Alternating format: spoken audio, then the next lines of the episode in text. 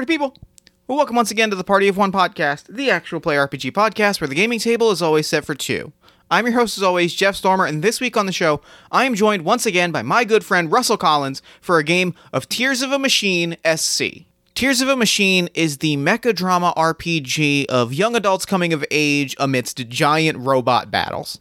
You've heard us play the first edition of the game on the show, and let me tell you, the new edition of the game, which is currently on Kickstarter, is incredible. The dice system has been reworked. It is so fast and so cool and so fun and so neat, and I just, I am so excited for it. Um, you get to hear all about it in the game. I think it's a really great game. I think we really loved playing it and you should go back the game on Kickstarter to make it a reality. In fact, one specific reason you should back the Kickstarter, not just because it's an amazing game that I want to see made into reality, is because alongside of the book, Russell is kickstarting an accessible audiobook version narrated by a murderer's row of incredible talented people, including about a billion people that you've heard before on Party of One, not least of which is me, is Jeff Stormer, this guy, the voice that you're hearing say these words.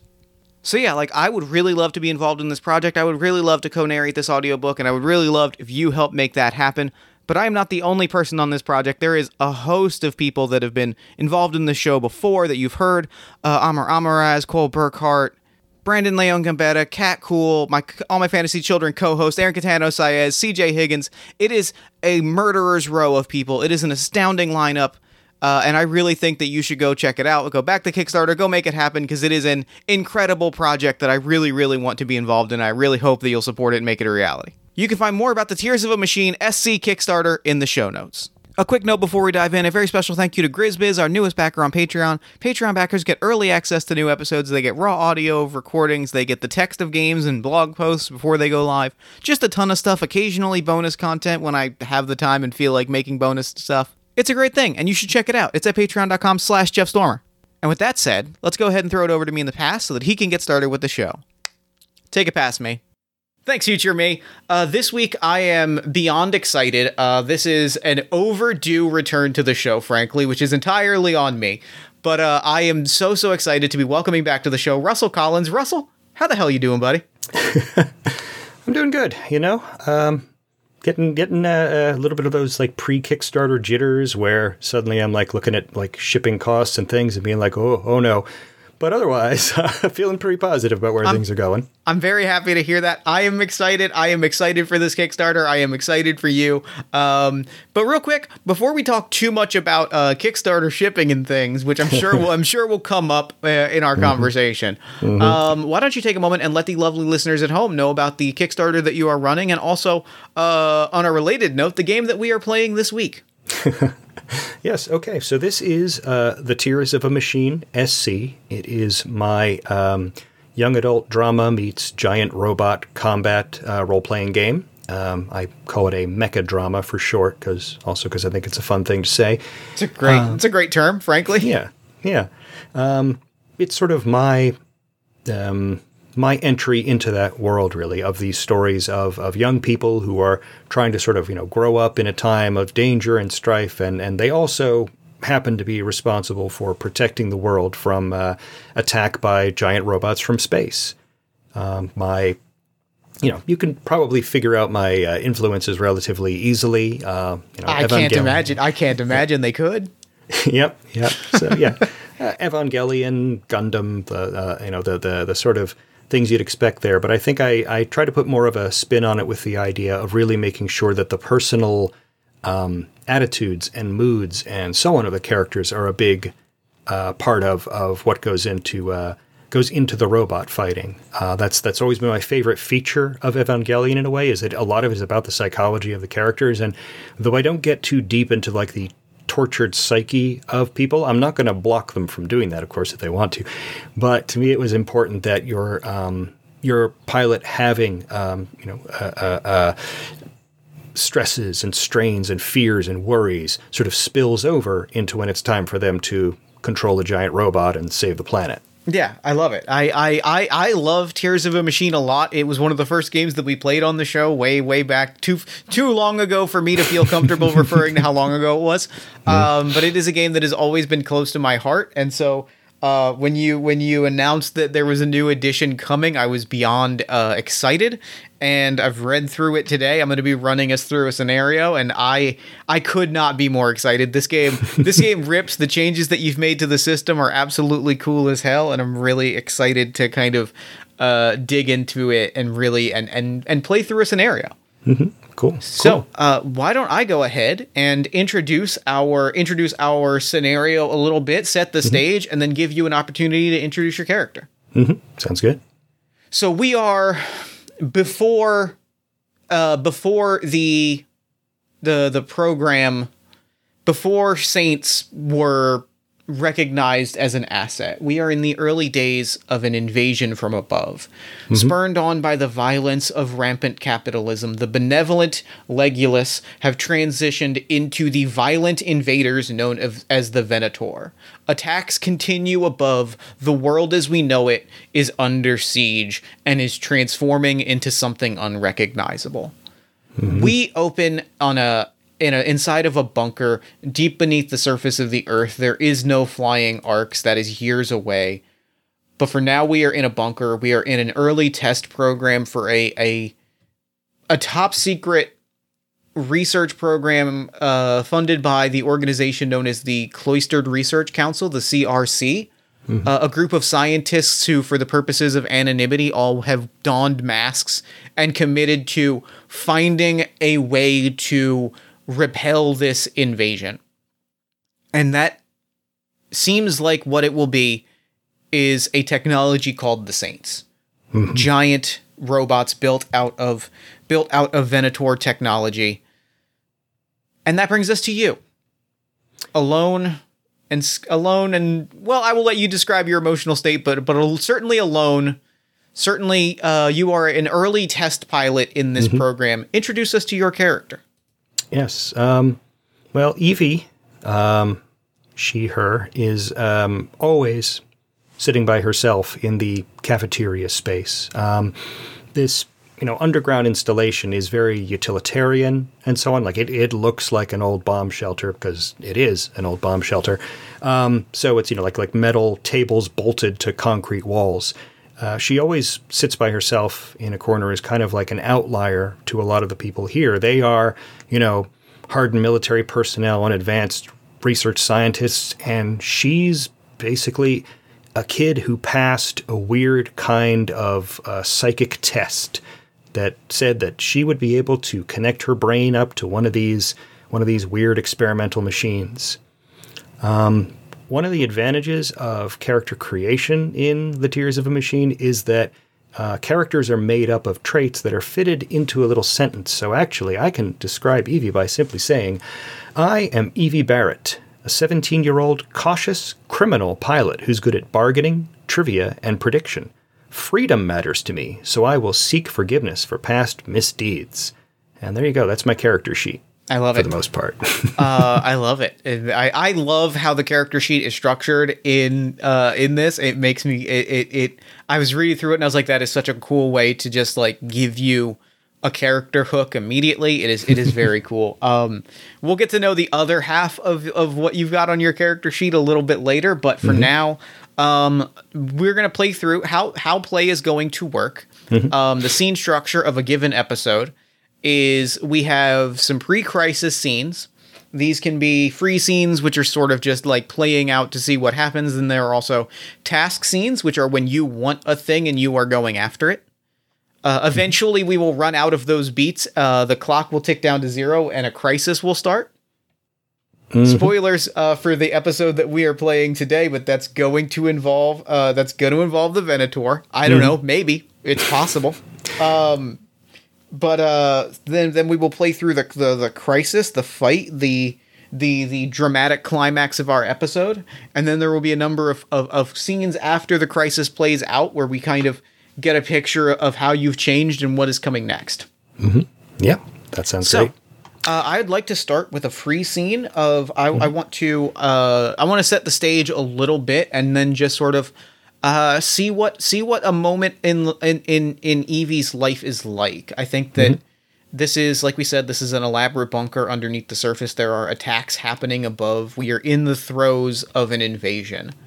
Um, there we are watch. We see various military personnel uh, accompanying Commander Bridger PF Battle Operations walking around talking about various you know tactics and developments there are uh, there are paper maps pinned to the walls of this like of this kind of makeshift bunker very kind of like carved stone walls that aren't quite smooth but they've got like maps nailed to them with with x's indicating battle sites uh, and Bridger is, is talking through tactics with some of his various associates. Uh, we get like a few brief shots of uh, Bridger walks by a very kind of Doctor Strangelove looking war room where there are there are a group of people all wearing these masks and lab coats, like sitting around discussing things. We we and then we we uh, the we follow Bridger a little bit further down a hallway and we come we we we see where you are at this moment. Where are you and what does that what does that scene look like? I think this is somewhere that is personal to Evie. I think Evie actually spends a lot of time. Um, she doesn't fit in here. Here, like you know, like I said, she's she's way too young. She's 17 years old, and she's surrounded by all this military hardware and super advanced science. Um, I think she spends a lot of time actually in one of the briefing rooms, um, where she spends a lot of time on like one of the one of the computers that's unlocked to her in that briefing room, um, just sort of like watching uh, um, news reels and playbacks and so on, sort of on the big screen uh, uh, that they know that projects up onto the wall there. Um, you know, a lot of the other time, you know, she'll she'll just sort of like dart around from here to there. She likes to sort of keep out of the way of stuff, but just know what's going on. So this briefing room is a great place for her to do that because you know there's a data tap that's always open, and uh, and it allows her to sort of be out of the way while at the same time staying connected to what's up, which is kind of the way she likes she likes to be. You know, she wants she wants to be in the know, but she doesn't want to be in the spotlight if she can help it. I I I I love that, and I think that I think that the scene that we we kind of stumble upon. I I think that you are kind of immediately presented with an like kind of a, a juicy opportunity as uh, a, a younger member of the CRC. And by younger, I'm still picturing probably like 10 to 20 years older than you are. But like a, a younger member of the CRC, somebody who is in sort of the grad student role, still wearing a mask, but it is a very uh their ma- uh, his mask is very undistinct like it is a it is a straight up uh like tragedy mask like it is not of any particular note uh and he runs by with like a ream of paper and bolts towards the uh bolts towards the sort of uh the, the war room that we saw earlier Hmm. Hmm. I think that's a good cue for Evie to, you know, uh, just sort of. Uh, uh, uh, a lot of her movements are very kind of fluid and measured because mm-hmm. she's cautious about things. You know, she always wants to move quietly if she can help it. So you know, it's that's sort of a cue to her to, you know, stuff her hands into the pockets of like the beat up old flight jacket that she wears, and she, s- you know, sort of slips up out of the out of the seat and you know, and just like very carefully picks her way out into the hallway. You know, looking left, looking right, looking to see who's around, and then just ends up kind of skulking in the doorway to that uh, that war room, like just to sort of see, like, so what what's going on in here? What are, what are these people up to? Uh, it sounds like this is it sounds like this is a this is a task moment. So it sounds like you are you are trying to get something. So I am going to I'm going to ask you to make a roll here because I think there's interesting potential if you if you do not succeed. Hmm, I see. So there's potential potential consequence for me being Yes. caught sneaking into the war room. I think so. I think so. All right. So let's look at the way that I've described what Evie's doing. So, as I mentioned, she's cautious. She's Right. moving in a cautious manner. Um, with her criminal background, uh, she Yep. knows the importance of being unseen and, and sneaking around and, and doing that sort of thing. But she's also very clever at uh, uh, prediction. She just has a, a, a um, sort of a, a sixth sense of what's going on around her. So I think that means that I've got cautious criminal and prediction as three traits Yes. that I can use in this action. Now, And, and so what's going to happen here is uh, for each of those oh those traits the each of those those sort of beats from your character uh, your character sheet that apply to this action you're going to pick up one fate dice which is a d6 with an, either a positive negative or a neutral result on it Mm-hmm. uh, you're going to roll those, and then we are going to pick from those numbers something to represent the goal, which mm-hmm. is whether or not you get the thing that you want, and then the the cost, which is whether or not you suffer consequences. It is a little weird to be explaining rules to you as the game's designer, but I think it is sometimes it is valuable to just say it outright in the so the listeners. Mm-hmm. But I do want the listeners at home to know. It feels weird. hey, fair enough. You know, I mean, I wrote them, and occasionally I do something wrong. Sometimes I Fair. skip a step. All right, so um, I think let's see what I roll. Oh, wow, that's not great. I'm excited. A great a great first roll. I am looking at a minus, a minus, and a minus. Oh no, that's So- the worst worst possible result. Things are very bad for Evie. Now, okay, so here are the things that I can do. Um, since um, you know, when I designed the game, I wanted to make sure that sure, chance is a thing, but I also want there to be the op- option for some strategy to happen, Yeah. which is why I'm going to pick one of those three dice to be that goal. Um, but I also have uh, ego, which is that resource I can spend to change the die results. Um, you know, uh, uh, kind of like you spend willpower or whatever in another game. So the problem is I can only spend one point of ego on this. So is it more important to me that I get the news and the info of what's going on, or is it more important to me that I don't get any big trouble for doing it? Ah.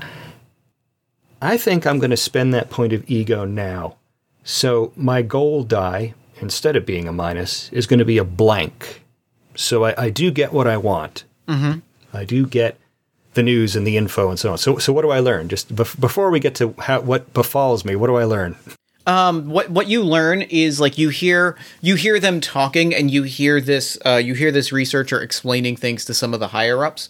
And the two things that you kind of learn um because you've been kept in the dark about a lot of this, right? Like they've been running tests, you've been um, I'm gonna ask. I have a que- I, I have a question for you, but I want uh, actually I'm gonna ask it right now because it's an interesting, just an interesting narrative beat. What has your experience been like uh, around the the saint that you've been assigned, the towering mass of of of uh, the towering mass of flesh and metal that you have uh, been been assigned as a as a test pilot for the Thundercloud Echo? What is you what what what has what is your sensory experience like the, the times that you've interfaced with Thundercloud Echo in the past? I think it's it's been disorienting. Um, that's that's kind of the thing. Like there's there's just a wash of different experiences. Uh, Like when I interface with the machine, it's basically a surrogate body, and that means I weigh differently and I move differently, and you know, and and um, um, my center of gravity is is in a different place now. Uh, and then there's all these weird sensors and so on that I'm trying to kind of translate into you know in, into to like you know like uh, uh, sometimes i'm seeing an x-ray even though i don't want to. Uh, Yeah. I, I think that's kind of the thing. It's nothing so shocking or horrible that, that that like i can't i can't keep control of it but it's just this sense of like like i'm, I'm hanging on but i'm hanging on but in some cases just just barely you know? And it's just kind of this this you know uh, uh, um, this sensation that everything is is pulling away from me Yeah. I, I, so the two questions, the two follow up questions I want to ask. No, one follow up question that I want to ask before I tell you what you what you find. I think the first thing that you that you hear is a report on how this all works. Hmm. You know, like I said, you've been kept in the dark. Like you've had these these experiences, but they're all very surreal. They're all very cerebral. Mm-hmm. This is the first time you've kind of heard like talk about like why you, and hmm. it is and it also kind of points at, at an experience that you've had aside from your friend your best friend josie who is the sort of tech whisperer. Mm-hmm. The, the the the sort of noted mechanic of the saints. Everyone here is considerably older than you. I mean mm-hmm. josie's a few years older than you but like they're probably the, the the the youngest other person, and everyone here is in their like 40s, 50s. They are people who have a comp. They are very accomplished because this is a very like dangerous, like high risk operation. Mm. Mm-hmm. And and you're hearing talk about why that is, and it sounds like it has something to do with the way that that your brain is and and like the the sort of elasticity of your of your of your particular brain of like the brains of someone in your age range and it sounds like in a couple years like you won't be able to do this anymore. Like whatever experiences you have here whatever whatever accomplishments you're able to achieve whatever uh whatever whatever positives you can get out of this if any they're going to be short-lived. Okay. and and the other thing that you learn and this is a question that i want to set up for you. The last time that you interfaced with the machine how did it communicate with you because i think the other thing that you learn is that the machine has the ability to interact in some capacity but really only with mm. the person that has interfaced with it, the person that has engaged the machine. Like there is some sort of back and forth there. Mm-hmm. And like the readings, they the you can tell even behind their masks that they are terrified of this. I think it's it's interesting because it's the kind of sense that um, doesn't come with words. Uh, the the saint, you know, thundercloud, when they connect me up to it, you know, there any kind of speech or whatever sort of comes from me, from my voice, but my moods and my attitudes aren't always my own. Uh, I think that's kind of how how Thundercloud kind of communicates, and I think that the the you know the the CRC people are kind of picking up on on that, where like you know my my, my tone will shift suddenly, you know my emotional uh, uh, approach to things will change, and there's there's a lot of aggression that comes into into my voice and so on, and and that, yeah, I think that when we kind of feel the influence of, of Thundercloud. It's not so much speaking to me in words as it is shoving moods at me. I love that. That's really really cool. And so yeah, so the, like that the fact that I think they've I think they've sort of um I think this was research into like reading your kind of brain waves and your kind of like your kind of like uh like life signs and things or your vital your vital signs and figuring out that like oh it's changing things. Like it like it is changing like it it like they're figured out that it kind of is feeding you emotion. And like they're like well if it's exerting will over our pilot that is terrifying. So and uh, with that i want you to pick i want you to uh, tell me what happens uh, on the cost die. Yeah, yeah. Well, you as the uh, as the director or GM are the one who gets to choose the cost die, but all we have here are minuses. So I guess that decision's made. Uh, so yeah, that means that I get in trouble. Uh, I'd already spent my already spent my ego, so I can't fix that. So I get a trouble. You get a trouble. And I think the trouble that you get is you hear uh you hear Dr. Marconi. Mm-hmm. I think I think every I think there's there's there's hush, there's whispers, people are, are talking at each other. And when Dr. Marconi speaks up, everyone goes silent. Hmm. Dr. Marconi is wearing somewhere between a masquerade mask and a plague doctor mask. It is gold plated. It is gold plated with that long plague doctor nose, but it's got feathers on the side. Mm-hmm. Like it is it is uh and it's it covers his entire face. And it also um the like there are there are sculpted black tears under both of his eyes. So like it is it is clearly crying but i think he leans forward and uh, the other thing of note is that his lab coat is is red whereas everyone else's is white. That is, it is clear that he is the head of this operation. Leans forward uh, uh, and and speaks the the trouble which is uh well then the test pilot must be carefully monitored. They can no longer be counted on as an objective as an, an objective reporter of their own experience. They can no longer be counted on as a completely loyal asset for us to count on. Ooh. They are suspect. Your trouble is that you are suspected by uh, by the CRC who are overseeing this uh, overseeing this operation. Okay, I'm going to make a note of that. So, suspected by CRC. Okay, yeah, I think that's a good trouble. I mean, the trouble. That's fun because it sets up uh, uh, a potential future scene where I have to try and win someone over Yeah. or whatever in order to get out. Because as long as I'm under that, then yeah, they anytime I'm interacting with the CRC, they've they got one over on me. Okay. Uh, so which uh, and because because your goal was a blank, correct? Your goal was a blank, so we we set down beats. Uh, beats are the essentially number of plot beats that set up uh, tell us when we are transitioning into our crisis and when we are transitioning into our post crisis. So because your goal die was blank. We are going to uh, remove one of our pre-crisis beats from the pool, taking us from three to 2 Um, and I think I want to uh, I want to put you.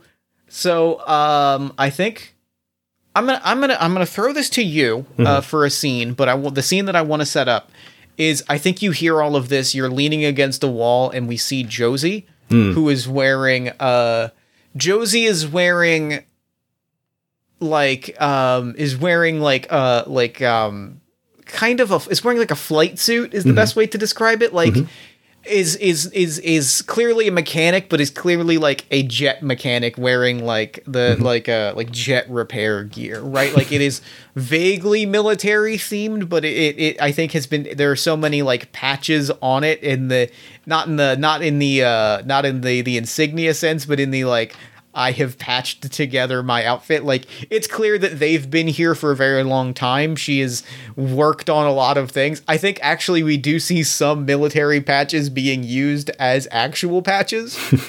it was like, well, I grabbed this, they grabbed this company's patch, and I just and my my elbow had been worn out, so I put a patch there.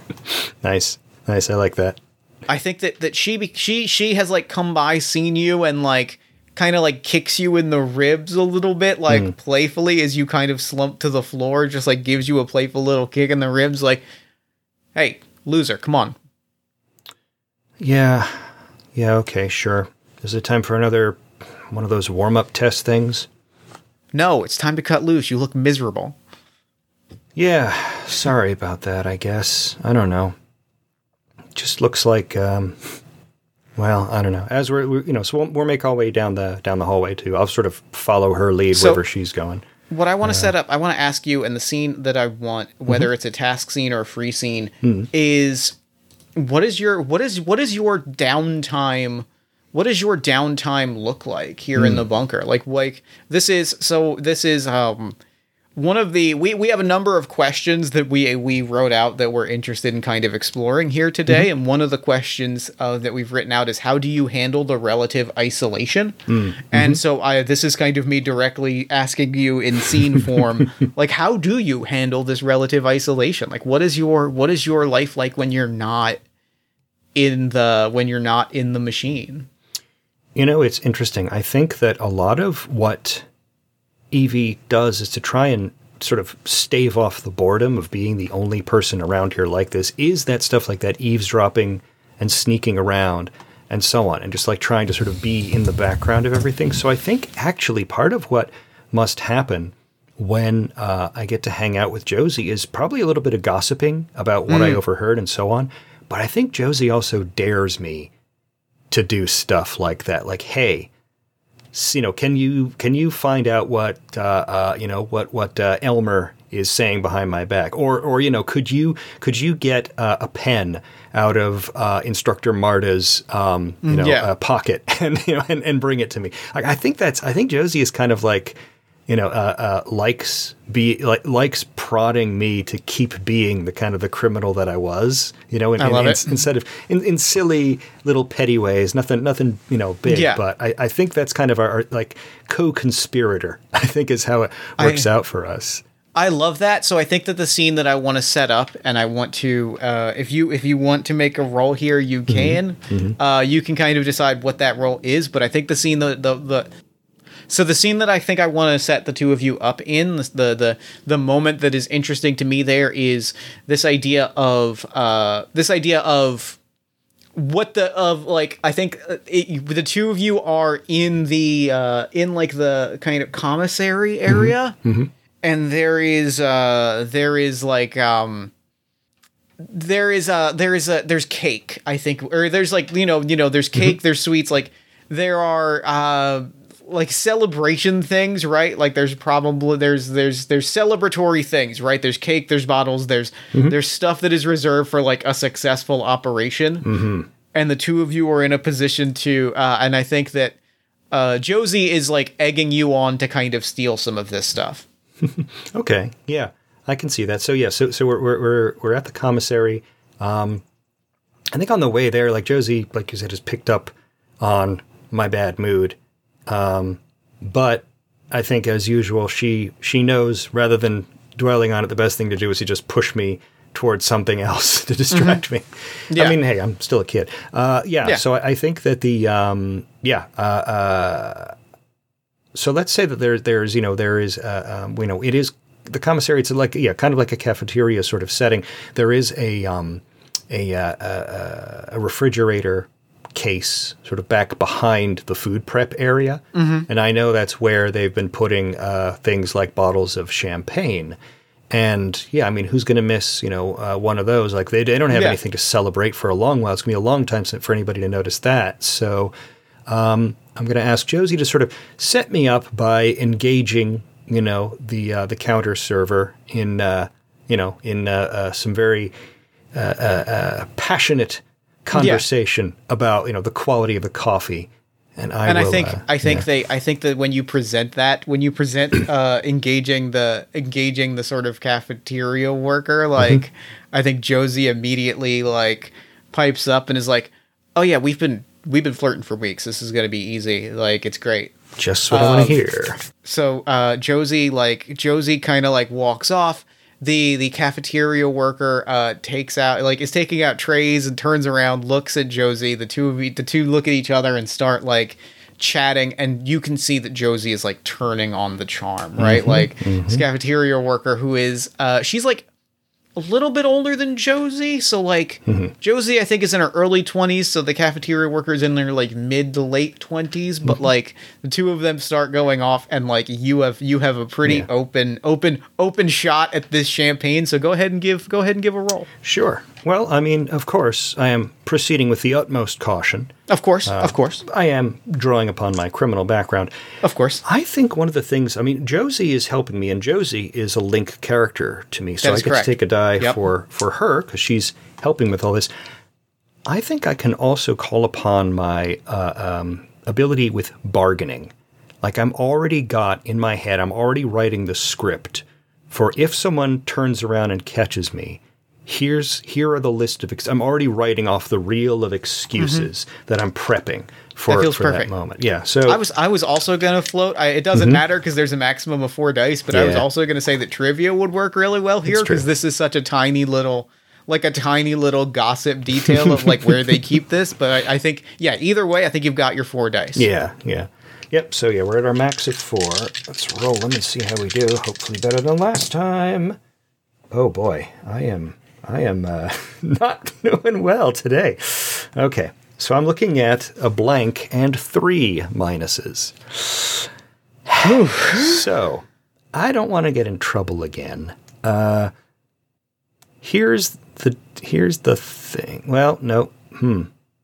All right.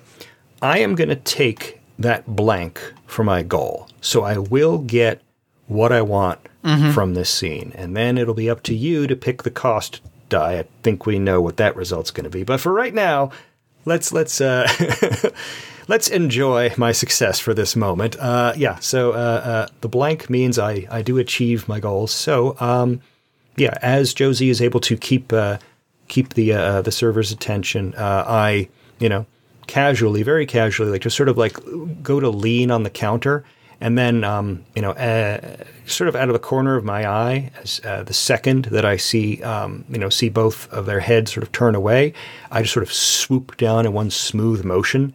And then I'm like, you know, I, I'm practically crawling on the floor and just like, you know, for a few quick uh, paces to get to the um, to get to the uh, uh, refrigerator. Um, I know where they keep the key, of course. You know, so I, I immediately palm that off the uh, the shelf at the top of the door. Um, pop the the, uh, the lock open there and uh, slide into the space. It's you know it's a big walk-in refrigerator, so it's it's it's cold in there. Um, but I you know again just with a few quick deft movements, dart my hand to the back of the shelf, pop up one of the the little the smaller champagne bottles like splits or whatever. Um, slide that out of there, and uh, yeah, and then you know uh, I wait by the the door, the crack open of the door, just waiting for like a laugh or a loud sound that tells me exactly when um, you know when they are gonna uh, uh, uh, be caught up and not interested in me. And when I hear that loud laughter, that's when I just slip right back out the door. You know, uh, uh, nudge it shut behind me, and then uh, you know I've got the uh, I've got the bottle stuffed into my my oversized flight jacket. You know, with my hands jammed in my pockets, uh, holding that bottle tight against me, as I then just kind of amble back out into uh, into the room and just sort of take up the same spot where I was leaning against that counter. You hear the loud laughter Mm-hmm. and then like you make your you make your way up but the thing you hear immediately after that loud laughter Mm-hmm. is uh the a is a bar is is bridger barking at josie Oh no! josie josie spins on their heels Mm-hmm. uh staring at, at bridger who's like evie where is she she's not in her bunk two of you are, are up to th- are up to something. You know, we and Josie initially is like, "I'm busy. I'm working on something." and like nudges towards uh nudges towards uh Janet, the cafeteria worker. Uh Bridger's like, "I don't care. We need Evie. Evie is due for and Bridger like Bridger, I'm picturing Michael. The the, the, the, the the casting in my head is Michael Rooker, the from Guardians of the Galaxy. yeah, like yeah. that's the visual that I've got in my head. Shoulders soften a little bit. And is like they're they're they're talking about putting. They're saying that she's due for some kind of intensive psycho screening. I don't know. It sounds ominous. I don't like the sound of it, but Me neither. damn it if I'm not I'm gonna be the one that that, that doesn't that doesn't that doesn't deliver her to the, you seen you the ones in the masks are scary. You get it. And Josie like Josie like you like you see Josie like look kind of square up her shoulders and like the two of them both look like obviously concerned. Um so so the trouble that the, the trouble that I'm adding wait, you wait, in wait. that I, I- think you're I- going to have to immediately uh drop in. Go ahead. I think I actually want to spend that ego point to turn that that cost die. Okay Because I don't know that I want to walk around with two troubles, but I don't. Well, what's the what, what's the trouble you're offering? Maybe the maybe trouble like is the trouble is is the trouble is uh due like the trouble is uh, I think it's it's it's it's a second trouble, but it's kind of an escalation of the first trouble Okay, of like okay. that you are you are due for like interrogation, right? Like it is that it is Oh. that it is that that the that they they suspected you. Uh, another another one of the questions that we kind of laid out was how what does Dr. Marconi intend to do if things go wrong? And I think that we have an answer, which is like they are going to like monitor every bit of your your psyche to confirm that you are you and that you are not Thundercloud Echo. Okay, I will hang on to my ego points because I might need them for that. I will uh, take the trouble then. So the the trouble that I've gained is uh, uh, what was it? Uh, Due for due for interrogation. yeah, well, that'll be an interesting scene that has to happen at some point. yep. So we are, we are down to one pre-crisis scene. So uh, I guess the question is, do you do you go with Bridger for this sort of interrogation? I mean, I don't want to, and I'm thinking of all the ways that I could just slip away or sneak out, but You you could. but this is a very there, there are some very very locked doors in this place. I mean, I could get away for now, but how long is that going to last? I mean, maybe it's better if I just sort of take my medicine. So, I will slouch over in that direction. Um and uh, you know, announce myself like, "Hey, uh, Commander Bridger, yeah, um, so you're looking for me?" could have slunk. You could have slinked away. You could have slinked away.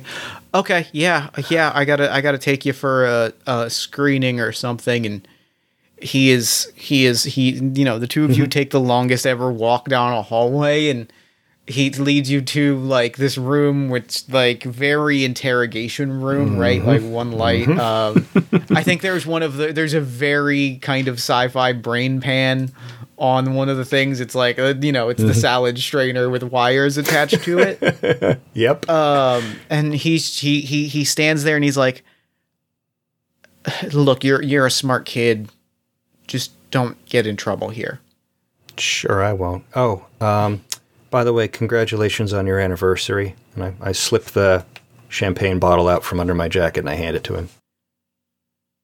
Yeah, thank you. It's been, you know, 22 years. We really we're really happy with it. Um god, you know who I feel like, you know who you know who seems like they needed to celebrate something is Josie with that hitting it off with that hitting it off with that nice Janet girl. I'm going to make sure that she gets this nice bottle of champagne.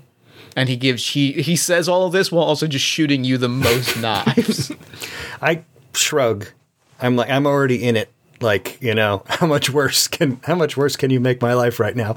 And I will go over and sit down at the table and you know slouch and tip my head forward until my hair you know falls in front of my eyes and just kind of wait to see what what what badness awaits. So how do you handle the interrogation? Build build me a role for how you handle. I think what happens mm-hmm. is Marconi walks in and mm-hmm. is just sitting across from you and is just like they they attach the sort of brain pan and they're just mm-hmm. feeding you question after question after question. I think a lot of what they're trying to do is establish my emotional state because I think what's mm-hmm. important to them again is that they're trying to decide where does the pilot end and the saint begin. I think a lot of what this is about is just pushing me to see if I'll act like the saint. Like they're comparing it to like, you know, recordings and notes and so on of of, of what they, you know, what happened the last time they, they ran a saint uh, uh, operation. And they're, they're looking to see if they can kind of provoke the same emotional responses for me. So I think I think it, it's a lot of like weird, all over the place questioning, like kind of like the uh, the Voight-Kampff thing from Yeah, uh, yeah, yeah, yeah, yeah. yeah, from Blade Runner, where it's just trying to provoke a response, provo- very provocative questions like, uh, you know, um, tell me about your family. Okay, now what's your favorite uh, color? Okay, now you know, and then just in a very like you know abrupt, loud voice to me, like you know, why did you drop out of out of uh, high school? And then you know, going back over over a lot of like personal stuff that then is just sort of tossed at me in a very aggressive fashion. I love it. So yeah, that, I think that's that's kind of how it plays out, and largely being who I am and knowing where I am and what I have to do. I think a lot of what I'm I'm trying to do is um, play down, um, play down emotions, and just try to show that I'm in control because I, I, I you know I'm not. I'm not unaware of what he is Yeah. attempting to get from me. So I'm going to try and just keep it calm, keep it cool, be very careful in my responses and my answers, you know, just eh, this, you know, and things that I did wrong in the past that he, he wants to challenge me with. Okay, he's he's welcome to challenge me, but I know that I this this is a I can start to make my life better by Yeah. by doing what I'm doing here. So this is this is you know this is that uh, that path seeking forgiveness for my past misdeeds is part of what's going on here. I like it. I love it. Why don't we why don't why don't we call this one one more roll since we've got one more roll before we go into our crisis. This Oh, feels yes, like a yes, good yes. This feels like a good like thing to be interrupted by a by an alarm where you have to go to go fight. Exactly. So, uh, I've mentioned my cautious responses. Um, Yep. That this does tie into my path to you know seek forgiveness for past misdeeds. So my Yep. freedom, the, you know, freedom, hope is a trait as well. Um, obviously, we're talking about a lot of bargaining going on back and Mm-hmm. forth because it's you know about me trying to to uh, uh, mitigate response and so on. And I think trivia. As you Yeah, said, also comes right. into this. Just being able to like to know what to say and know how to say it. Occasionally, some of these questions are just weird, and I figure the more accurately I can respond to things, the better. And Love it. Let's hope for a decent die roll this time. Fingers crossed. Okay, we got an interesting split here. We got a plus, a plus, a minus, a minus. All right. Now uh now now we are now because this is this is this is tied to your trouble am I choosing both of these? Yes, that's the problem. Since it's a trouble, you are going to choose the uh, uh, the goal die and the cost die So, yep, that's what trouble. That's what trouble does. It hands over choice of the goal result to you. Right, So you can let pick me- uh, either a plus or minus for my goal. You can decide Let me look. Let me decide my fate. um, it's plus plus minus minus. Yes, yes. Um, I still have some ego left, so I could still try and, and turn the results. You could. You could. Mm-hmm. I am gonna say you miss your goal. Okay. I'm gonna say uh, if your goal is to talk to me, tell me again what your goal is. My goal is, is to show that I'm emotionally stable and well measured and everything I like feel that. like I think that feels like a good thing to miss. Mm-hmm. I think that I think that that Doc that Marconi knows the exact ways to piss you off.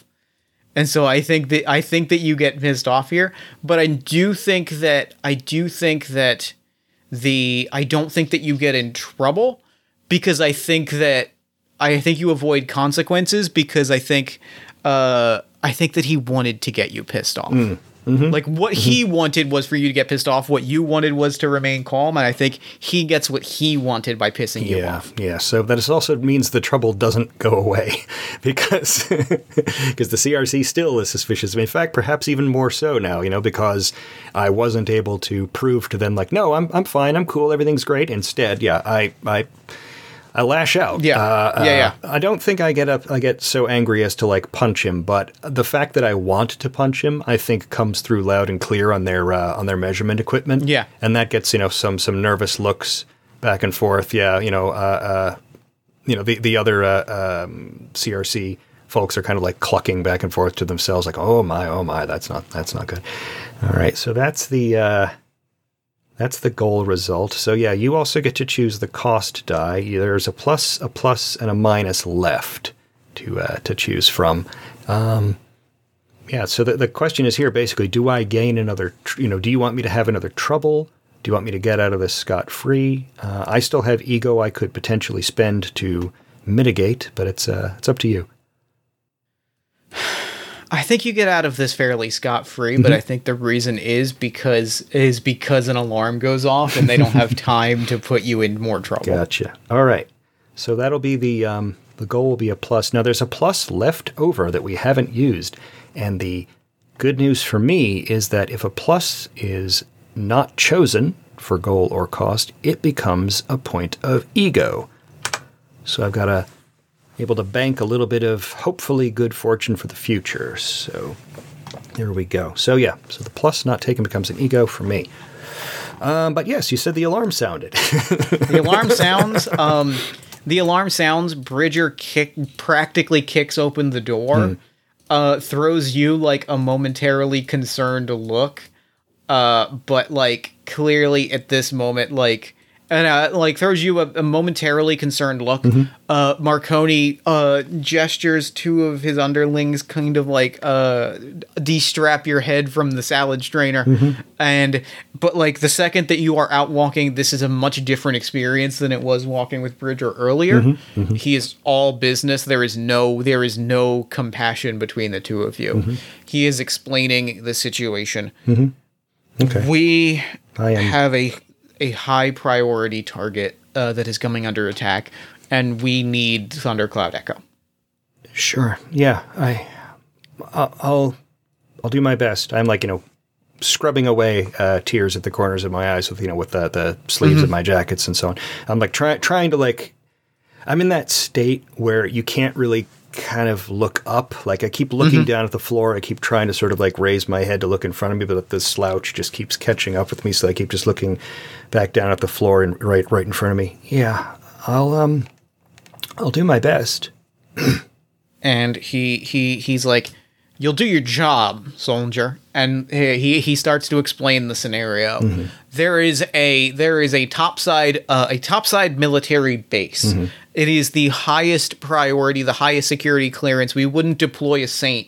At this stage in the test we wouldn't deploy a saint for just about anything but this operation this this target, this asset, the work being done here is important enough that, that you need to protect it. Hmm. It is important that you protect the base. It is important that you protect the personnel on the base. But the most important thing is that you protect the hardware that the, that is deployed that is like de- be deployed and in development at the base. We we need this location protected. Okay. It is a it is a seaside base. Or it is a seaside military facility, uh, a military engineering facility, and a uh, a, a, a, a, coven of locusts, hmm. which are giant, which are the the the the weapons the weapon swarms of the Venator. Mm-hmm. Right? They they come in a variety of forms. Some of them fly. Some of them are tanks. They all kind of have this insectoid quality to them a, a, a swarm of locusts burst out of the water and are advancing towards this towards this uh, facility. Mm-hmm. We have time to maybe deploy you and have you you meet them, or, but but it's going to be close, and you're going to get there about the same time they get there. So it is going to be a a, a straightforward front side uh, repel repel them before they get to the the hardware that is inside the base. So, yeah, um, I nod in agreement. I kind of know that all this information is going to be fed to me again by the machine once I get plugged in because once, you know, he's all connected up, there'll be this whole like command room full of people in my head once I get once I get in in the machine again.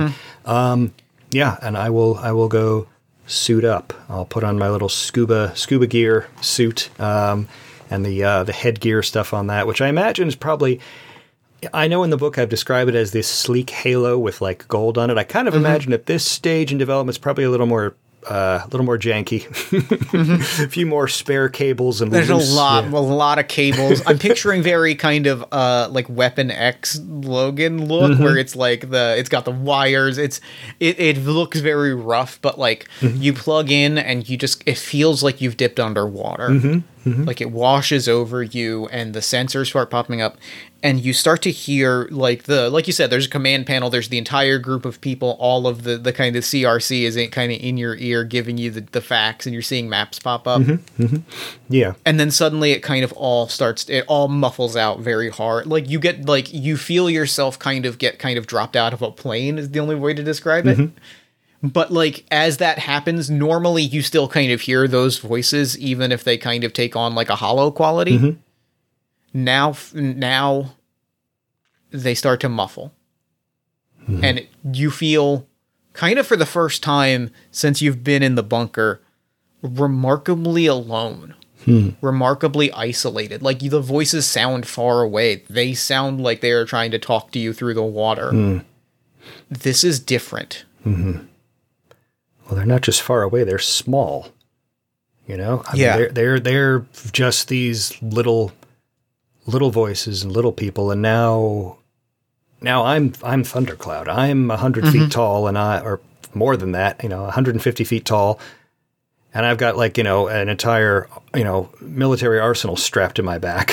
and uh, the, the the the one sort of uh, the mood that you are that you are fed, or that the mood that of yours that is amplified as we kind of kick off the fight. The one kind of interaction is you feel they're they're small and they're far away. Hmm. like mm-hmm. you like that that that sort of that you like all of the what all of the the frustration and the the the anger and the the the the emotions you were feeling are just amplified by this feeling of loneliness, hmm. by this feeling of isolation. Hmm. That is this mood that is being piped in and that is this and like uh, as you as as as you you see the you see these these insectoid tanks ripping across the water. You see the wake trails underneath them. You see several of them floating in the air. The the big sort of carapaces are open and and you see the flapping wings underneath. You see them kind of ripping up like you see the wave of it all above the water and you feel the you feel your grenade launchers on your back but like there's still that that emotional that em- that emotion is still there to process as all of this happens.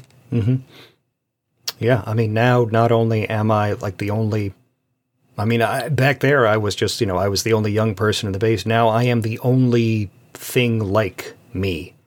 Uh, there is, there is no one else on this planet who is this, who is Thundercloud Echo. At least, not yet. Now my, um, because Thundercloud Echo is a test device. Uh, my you know my look is rather un, unexciting. Um, you know, just a lot of like flat gray painted um, metal plates, sort of uh, uh, bolted over the, the the you know the the the frame uh, that makes it look kind of like a very crude you know knight in plate mail. You know, like the, the, the plates overlap, overlap and interlock a little bit, but it still just has kind of that crude, unfinished look to it. Um, all right, so what are we what are we fighting over? Because I know that when we're when we're on a battlefield, you know, uh, we don't just necessarily fight the enemy; we fight them for things. Yeah. So what, what are yeah. what are our battlefield points that I'm that So I'm interested in I'm kinda, fixing? I'm kind of right. I'm writing them out here. Mm-hmm. Um, obviously, there's the water itself, right? Like being able to take the water yeah, stop them. like is going to be is going to be a huge advantage. Mm-hmm. Um, there's also like there are also docks, right? This is also a shipping yard. Mm-hmm. There are military vessels here. Some of them are attack ships that are kind of reared and ready to go, but a lot of them are also just shipping vessels Mm-hmm. that people are kind of like panikedly loading things onto.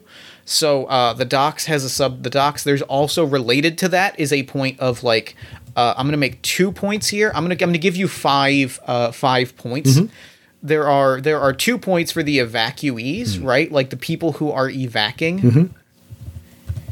Um, one of them is by water, like the ships that are that are that are on the move, and the other is like you see the the you see kind of the armored transit cars like going in the opposite direction, or the Humvees full of like mm-hmm. researchers and engineers and builders. So there's the evacuees by water, and there's the evacuees by road okay. finish writing this out. And then the last thing that you see, you you suddenly don't feel small as you look at what the as you look at what the last point is. Mm-hmm. You realize what what you've been told to defend, and I'm gonna write it in the document. And I hope that you're looking at. The, are you looking at the mm-hmm. last page? Mm-hmm. All right, Yep. good. There is a massive there is like what I can only be described as a massive flying city that has been docked and has landed here. It's been half built. They are clearly building something to escalate this program to a much higher level. Hmm. You are staring at what will one day be known as the Arcs, the, the location where the where the Saints program is located, where where future generations of pilots will will will train to use their Saints this is what they want you to defend. Hmm. This is the and you you hear Bridger like pierces through the kind of like the voices that it sounds like you are actively trying to tune out even if you don't mean to, right? Like you or the machine or one of you is trying to tune out these voices, but Bridger's voice pierces it and it's like that protect that. Okay.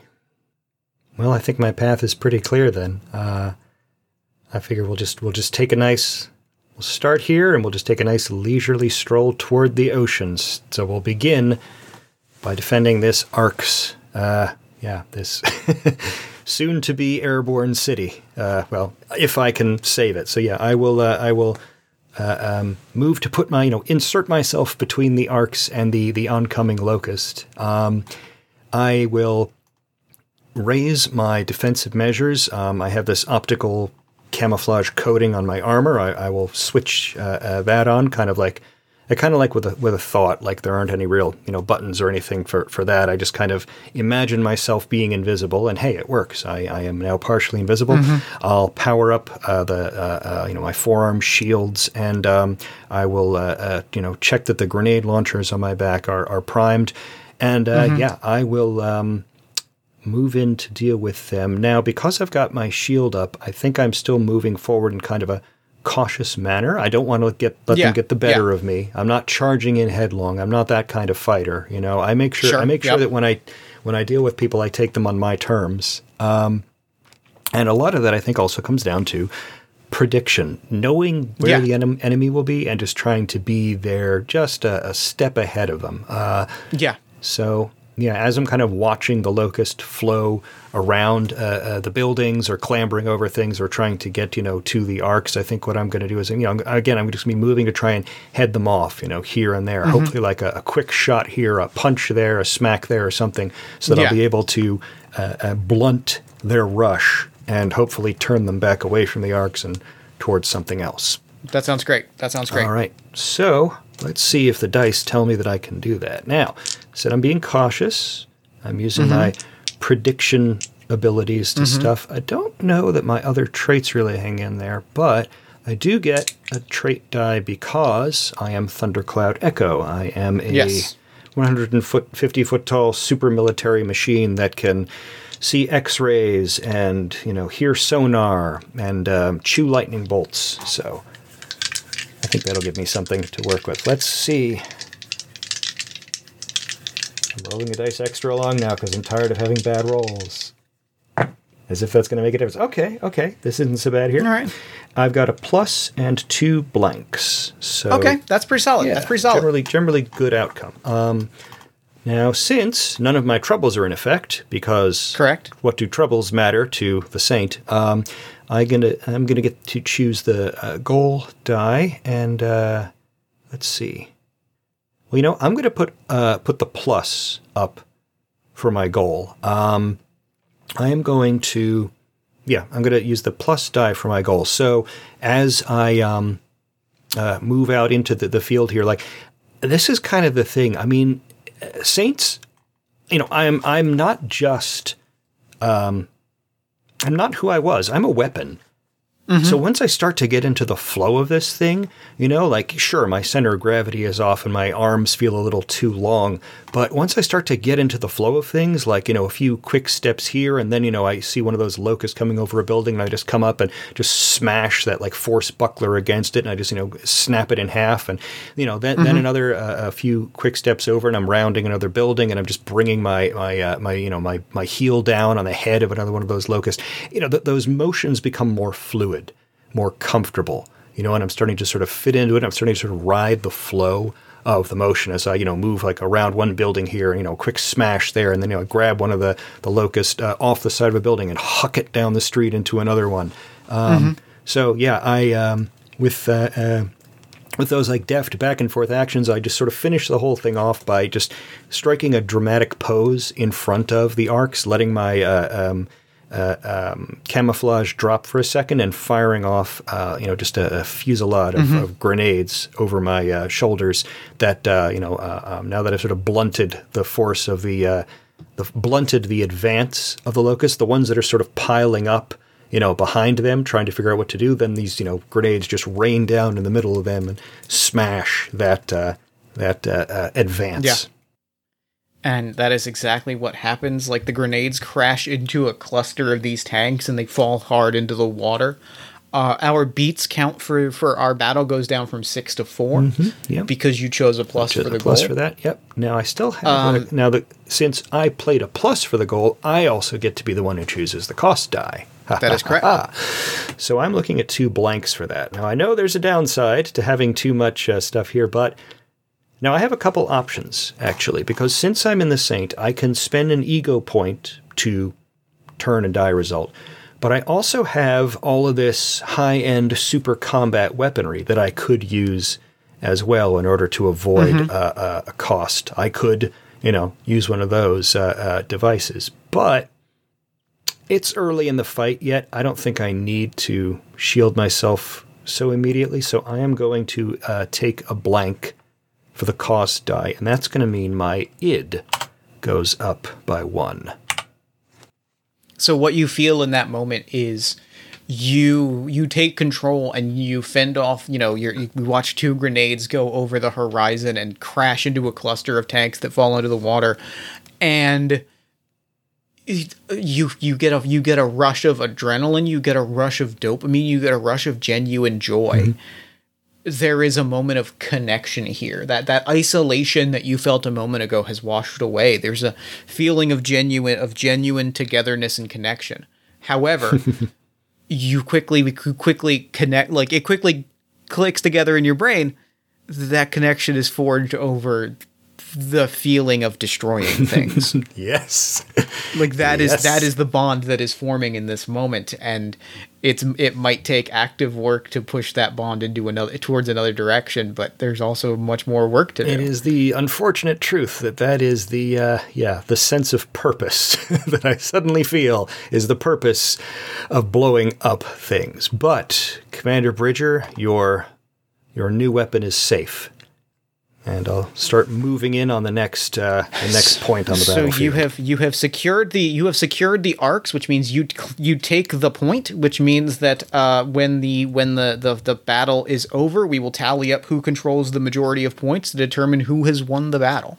Well, I suppose I'll try and be a good person and move to rescue some of those evacuees. If I'm moving from the arcs towards the ocean, then I guess the next thing to try and do is to get uh, uh, to the road there and uh, provide some kind of roadblock so that the um, so that the evacuees who are uh, uh, trying to escape uh, in you know in the uh, the armored vehicles and so on can get can get clear of uh, get clear of the advance. That feels good. Yeah.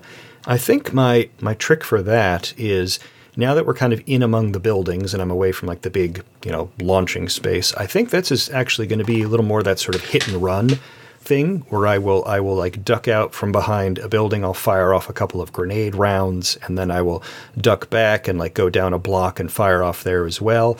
Um, I'm pretty tall, so I probably am actually ducking sometimes to get around some of these buildings without like catching too much of their attention. Um, but again, I still have my, you know, my optical camouflage is still working, so I've got that on my side as well. Um, so I am still fighting in a cautious Yep. way.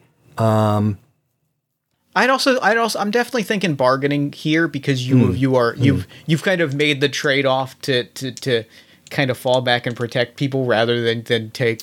True. I, it's probably what, what, what the, what Thundercloud is like telling you to do, Mm-hmm. for lack of a better way to put it, which is like the, the direct attack, taking the, taking sort of the, the other approach makes the most sense. That's true. This is this. I well, you know, I always want to. In Tears of a Machine, I always want to be doing it my way because that's when I get Yeah. to roll the most dice. Um, yeah, okay, and I've got the one from from uh, Being Thundercloud. Uh, you know, I think Criminal might also apply because I'm also looking for the cheap shot.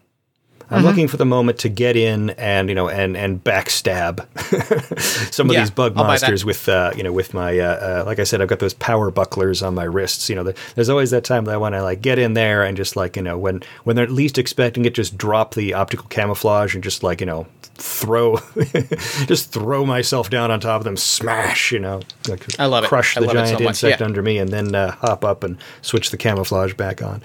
All right, so in a hopefully successful round of little flurries and attacks. Oh, okay. See, apparently I'm, I'm just meant to be in the machine all the time because I rolled uh, three pluses and a blank. Damn. Okay. So I again get to choose the goal. So uh, yeah, I'm going to take a plus there, and uh, I will annihilate this group in those hit and run tactics. I, oop. I think that by the uh, uh, by the time I'm sort of done with them, I think that the the locust um, are kind of. Uh, uh, the the ones that are left are falling back in in a you know a confused retreat, not sure which direction to go because they're just not able to track this this target. That despite being you know four times the size of them, they can't keep their eyes on me as I like you know move and smash one, hit another one there, lob a grenade in, in another direction, and you know soon enough they've just completely lost sight of the uh, evacuees as they're as they're trucking away.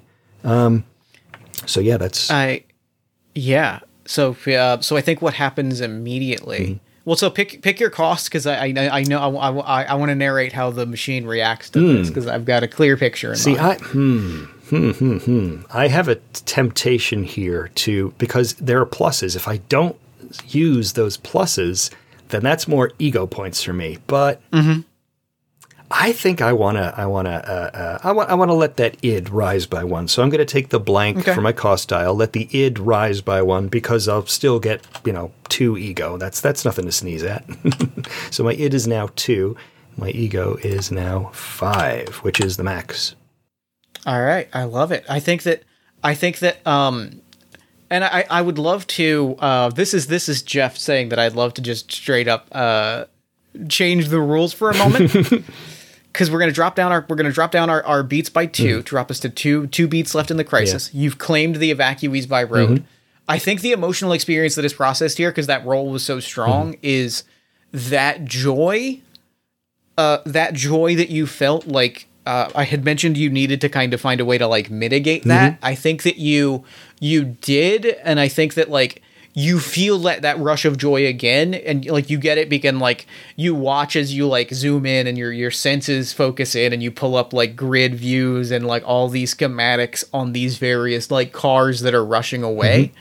that act of you you you because you kind of like pushed in that you that that flow of uh that flow of uh that flow of like of like adrenaline being put into getting people uh, into a safe position like really did kind of successfully push it into uh, a, a a sort of place of like transitioning it away from being excited and joyous about about fighting into being in joy about fighting like to protect people. Like it add like you feel that you feel that change. It's no longer just i'm jazzed up i'm killing things. It is now i feel proud that i've like helped people and that pride like overtakes your entire being.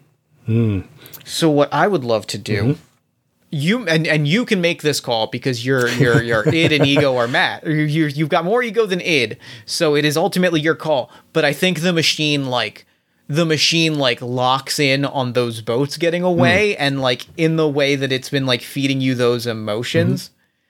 My like i think it it is pumping you with a desire to to it's for lack of a better way to put it like it is it is it is telling you again again again mm-hmm, but like if you want to face it on the water or the docks you can but like those are the mood the mood energies that i think the machine is pumping into Yeah. I think I am going to go for that. I'm gonna I'm gonna uh, um, th- yeah. I am basically going to to rush, run, and like like jump toward the water so that I can uh, um, sweep away the uh, um, the locusts that are attacking the boats. Um, now, unfortunately, by doing something like that, I'm not using many of my traits. I'm not being cautious. Uh, I think prediction still comes into it because I am still trying to like figure out where attacks are, are are coming from and so on. You know, and I've got a pretty good head for that that kind of stuff. Um, i think bargaining as well yeah. Uh, well, freedom you've- definitely is important to me because it's about Yeah. it's about seeking forgiveness for my past misdeeds. I see that as, as the path to to freedom. yeah so, you're helping you're helping yeah, helping. I'm, I'm, is- I'm doing you. good. I'm doing good. So actually, yeah. Yeah. So that, and of course, I am still Thundercloud Echo. I am still God of the battlefield. So uh, yeah, I uh, I should probably stop rattling my dice around in front of the, the microphone. But I'm, Oh, I'm very fine. excited I- right now. So dice noise dice noises dice, there's a reason that i like there's a reason that i like rolling actual dice because uh, i like the dice noises All right, so that's four dice for me uh, uh, barreling out into the water. Um, uh, there's less caution now at this point. Uh, The optical camouflage starts to flicker when I hit the water because it's being interfered with it. Um, you know, uh, as soon as I can get near, uh, you know, uh, uh, one of the locusts, I'll just like you know pound, you know, pound on, uh, uh, pound on them with the uh, the bucklers, like lift them up and toss them upside down into the water, and then you know just uh, fire off another uh, fusillade of grenades, just you know popping up off off my shoulders, flying up into the air, and then raining down on top of the uh, on top of the locust. Ah, I'm telling you, where were these dice rolls earlier? This is terrific. Ah, I'm looking at all kinds of things. Okay. This this this is I, I love I love this. I love I love uh I love the um I love the fact that you're rolling well. Uh to peel back the curtain a little bit, like we talked about like the questions that we had about like what was interesting to us and what I said was interesting to me was like how you relate inside and outside of battle. To the to the saint, and like we had said, we wanted that to kind of be neutral, positive, and you rolling really well here pushes this into a really cool, positive place. So I love this. I think as I am, you know, firing off those grenade rounds and, and you know smashing the locust uh, uh, again, you know, again with the uh, uh, the buckler shields and uh, uh, um, at this point, I think in a way I'm kind of surging forward, and I I think I, I cap all of this off with a quick flourish that involves pushing one of the evacuation boats further out away from me, and, you know, in order to, to like you know hurry them on their way. I think as I'm doing that, uh, um, I you know quickly address the the command bridge uh, to say, uh, uh, um, Marconi, Bridger, you guys should probably open that bottle now. And I'm Um, going to take a Brit- plus for the goal, uh, so that I will successfully rescue all of the uh, all of the evacuees. yeah, I think it's fantastic. Um, so go ahead and make pick your pick your cost die then. Well, we got pl- uh, we got pluses there as well, so I'll take another plus. So there'll be no no negatives for me. And here's another fun fact: I have another plus, and since my ego is at my max, what that means is I actually get to reduce my id by one. It rolls over to start tamping down the other the other side of the uh, of the equation. So I will drop my id from there. So it's all all good news, all great victories. Everything is is wonderful. Um, I am indeed a god on this battlefield. This is what I was born to do. So everybody better respect that. yes, indeed. Um, yeah, so you like like there's probably there's a moment where several of the boats like tear up, and I think like an especially large tank mm-hmm. rises out of the water, mm-hmm. and what we see is like we hear you say like you better break out that bottle, and we get this shot. Marconi is sitting is sitting head like mask in his hand, hand on his mm-hmm. face, mm-hmm. like is just sitting not happy about this because because there's like it like there's a level of unity here that like is infuriating to someone that is operating on the assumption that you are not to be trusted. Bridger is practically dancing is like practically standing up and dancing around the room. Um and so uh but like we see that you just come up your your the the shields on the bucklers on your mm-hmm. wrists. You tear into this giant tank.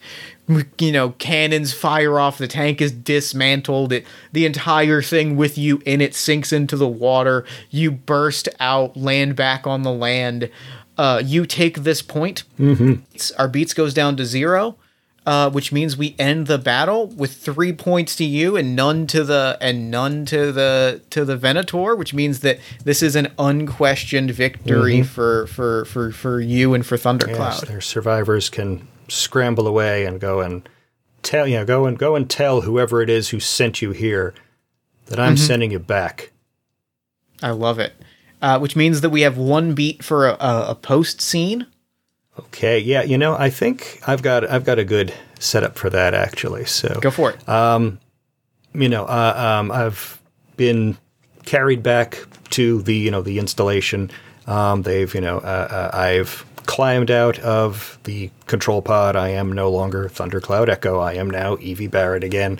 Uh, I clean up, change back into my you know my flight suit um, and all that. Uh, uh, you know all that sort of human human frailty, I guess, comes back. But my ego is still five, so I'm still pretty flying high on on on that that victory there. So I think I'm actually going to go look for Marconi, and I want to basically confront that trouble of being suspected yeah. by the CRC. So I think that's that's kind of gonna you know our, our, our seniors. I'm going to be trying to to wrap that up. I'm going to go uh, yeah. uh, look for Marconi when I can find him, like preferably like you know in in uh, um, you know in one of the briefing rooms or or something like that.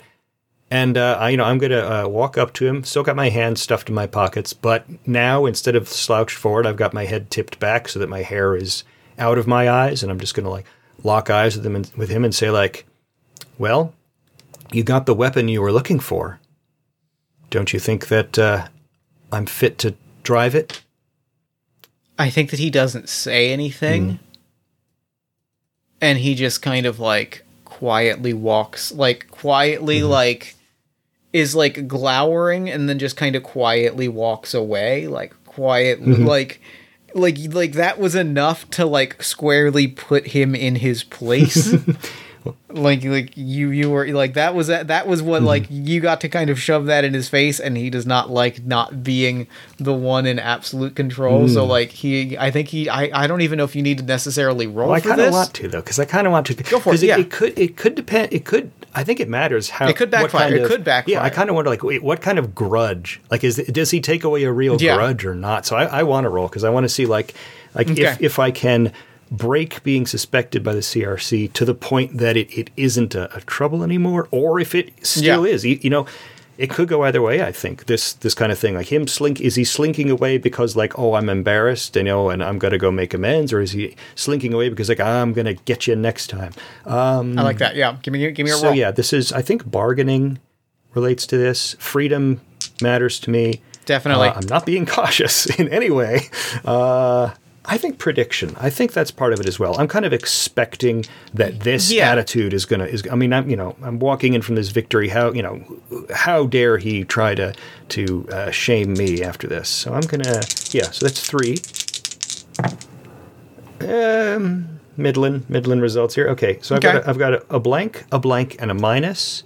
I am going to choose the blank for the goal, but I'm going to spend an ego point to bump it up to a plus, so that I will not only will I um, have sort of overcome that trouble of being suspected by the CRC, but since it's a plus, I am also going to be allowed to choose the cost die.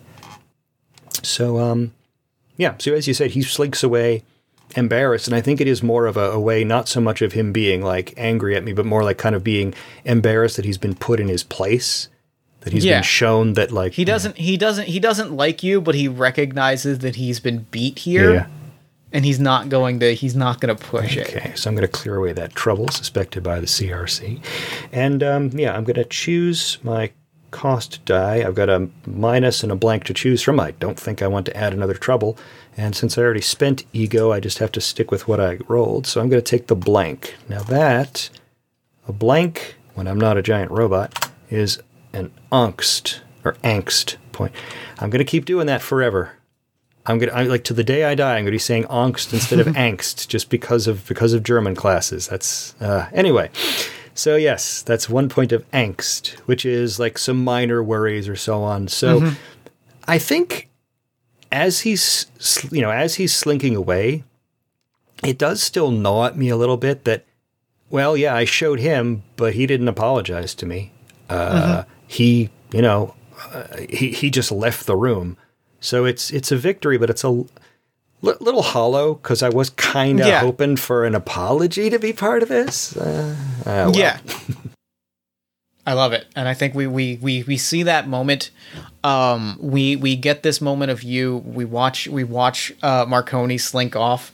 We watch you kind of sit back. Uh, I think that the closing shot is uh, you come is is there's like a note in your bunk that says like uh that says like champagne is waiting. Uh, and it's like in the it, it's a champagne is waiting in the med bay or the in the in not in the med bay in the in the in the docking bay. you you go over there and Janet and Josie are both sitting and they they give each other a toast and they're like come on over hot shot. And the three of you sit and you look over at uh Thundercloud Echo and like you just like like we see this long shot of you looking at looking at the machine and like that kind of joy and togetherness that you felt like like kind of rushes back even though you're not necessarily plugged into the machine. That connection is there and you begin to feel it in your being. And I- and that that that kind of long lingering shot is is where we end our story. Uh and so that is game. Yeah. Excellent. Oh, excellent. hell yeah this ruled this was fantastic Oh, thank you so much for running. I, you know, I, I'm always, I, I love this this game. I mean, I'm so glad I created it. Honestly, I'm so glad that I get so to share it with people. I mean, it's just because I am always surprised by it, and always in a way that that that that uh, uh, that I just find so exciting. You know, that's why it's that's why I'm so eager to be able to to to you know to get it out there for other people to to play with it. Uh, I'm it, it it's so cool. I I really love the mechanics of it. Uh, I mean, I love the world and the themes and the mechanics and all of these things, but like the the mechanics of it like play so perfectly and. uh, Not not to like not to explicitly talk about the other thing that we've played on this podcast uh, a whole bunch, but like this has given me a lot of thoughts into into into Wingsman that like yeah, I'm excited Yeah, yeah. I need to. there's, there's just a, there's just a, there's it's just it's real good and like the dice mechanics of this are so so cool and like they play into like you I can't point to a whole lot of other like mech games that like play in this style like in this very kind of fast narrative hmm. style that aren't more that aren't straightforward like I can think of games that are like crunchy war game style mech mm-hmm. games and I can think of games that are entries into the into the hashtag sad mech jam. Yeah. I can't think of anything that kind of fits into that middle space, and this kind of fits hits that exact beat, and it, it is the coolest damn thing in the world. Thank you. I mean, that's you know, whenever I hear anybody saying anything like that, I'm like, great, I got it. it landed. You got it. You hit it. You- you hit it. that's- It's cool that's as hell. exactly the space I kind of want it to live in. Is in that that you know, in that that space where you can you know you really can you, you can see the importance of the emotion in the in the characters and, and you can you can make mechanical decisions too. There's still uh, one of the things that was really important to me was having that strategic thing, that strategic choice in the middle of you know you roll your dice. eh, But it's not just the dice. It's then you have that step of choice, that che- that step of strategy, where you know you can, uh, um, you know, you're not at the mercy of the dice uh, uh, so much. I, I, that was really important to me, being able to have that give and take there. So, yeah, Love it. so glad it works. Oh, it was so so cool. Uh, thank you so much for playing with me. This was a delight. well, thanks. So, real quick before we wrap up, where can people find you, your work, and the Kickstarter for Tears of a Machine SC online? Well, let's see. Uh, the Kickstarter is going to be running from July 6th through uh, August uh, uh, 6th, I think, 5th or 6th. Um, uh, look, look that up there. Um, but yes, the Tears of a Machine SC. Um, I am kickstarting it uh, uh, not just to create the book, actually. Um, one of the things that kind of drove me toward making this game was also uh, the importance of greater accessibility. So part of the of the the release, or big part of the release, is actually going to be an audiobook version of the game. So when you go there to back it, you know there'll be the you know the, the you'll you'll be backing a PDF and a book, uh, you know a physical book as one might expect. But actually, uh, one of the more important features is that it's also going to be a, an EPUB read along audiobook that's going to be narrated by a lot of uh, podcasters like a, a certain Jeff Stormer and uh, you know Hi, it's me. and uh, uh, you know and and streamers and so on who have uh, who have agreed to to uh, um, you know to let me have their excellent voices uh, for this. So yeah, so you're, you're you're you know funding that game means you're also funding this fabulous team of great voices to help me uh, uh, bring it out there as uh, as an accessible audiobook. But yeah, that's uh, if you want to know more about me um, on Twitter, I am at Robot Claw. If you want to know more specifically about the game itself, uh, uh, robotclaw.info is my blog where I will be posting more and more stuff about this uh, game, especially as the Kickstarter campaign runs along. Um, and yeah, that, that that's kind of uh uh what you need to know, I guess, in order to get started. There's a quick start version of the game that's up on itch and uh, also on uh, DriveThruRPG. That's got you know some. That's got the basic rules. It's got a couple of pre-made characters to help you get started. Um, it's it's not the complete picture. Uh, it's just enough to give you a, a taste, really, of things. But I also have that as an accessible audiobook version as well. So if you're wondering what I'm talking about when I say, oh, accessible audiobook, this, well, you know, in addition to getting a quick start sample of the game, you can get a quick start sample of the, you know, narrated audiobook experience there. So, uh, yeah, so check that stuff out. And uh, I'm, you know, really looking forward to uh, to uh, uh, having the chance to just bring this game out in, in more formats and for more people and just, you know, uh, uh, let everyone else take a crack at defending the planet for a while. Love it. I am so, so excited for this. Uh, thank you for playing with me. Thank you for coming on the show. This was incredible. Uh, for now, I'm going to throw it over to me in the future so that he can wrap things up. Take it, future me. Thanks, past me, and thanks again to Russell for coming on to the show. That game was absolutely incredible. I so love this game. I love the story that we told. I think it's it's just really, really freaking cool. Please, please, please go back to Kickstarter and help me narrate part of this book because I love this game. I love how it runs. I love how it plays. It just fucking rips, and I want to be a part of it. I want to make this happen, and I really hope that you'll help make that happen. Also, be sure to follow Russell on Twitter at RobotClaw. Then while you're on Twitter, follow us at Party of One Pod, like the show on Facebook at facebook.com slash Party of One Podcast. Join our Discord at bit.ly slash Party of One Discord. Head to our merch store at bit.ly slash Party of One Merch. And hey, if you enjoyed the show, if you enjoyed what you heard today, leave us a nice review on Podchaser or iTunes. Give us some love on social media. Tell a friend about the show. Anything that helps us grow and find new listeners and do bigger, better, and cooler things. You can also support the show financially at patreon.com slash jeffstormer or ko-fi.com slash jeffstormer. If you like podcasts, and you probably do because you just listened to one for like an hour and a goddamn half, uh, you should check out All My Fantasy Children, which is a character creation, storytelling, and world building podcast on the One Shot Podcast Network, where every week my best friend Aaron Catano Saez and I take a listener submitted prompt, we spin it into an original fantasy character, and we populate a shared universe one story at a time. New episodes drop every Friday ish at oneshotpodcast.com. Party of One is produced and edited, as always, by Jeff Stormer and Jen Frank. All music for the show comes from the song Infinite Lives by Mega Ran featuring the D&D Sluggers, and the Party of One logo is by Evan Rowland. If you'd like to inquire about advertising rates coming onto the show as a guest or about press coverage of the show, you can email me at partyofonepodcast at gmail.com. And until next time, thank you so much for listening. Remember to fight the forces of fascism every single day. Remember that self love and self care are radical and defiant acts of resistance, and as always, party on, everybody.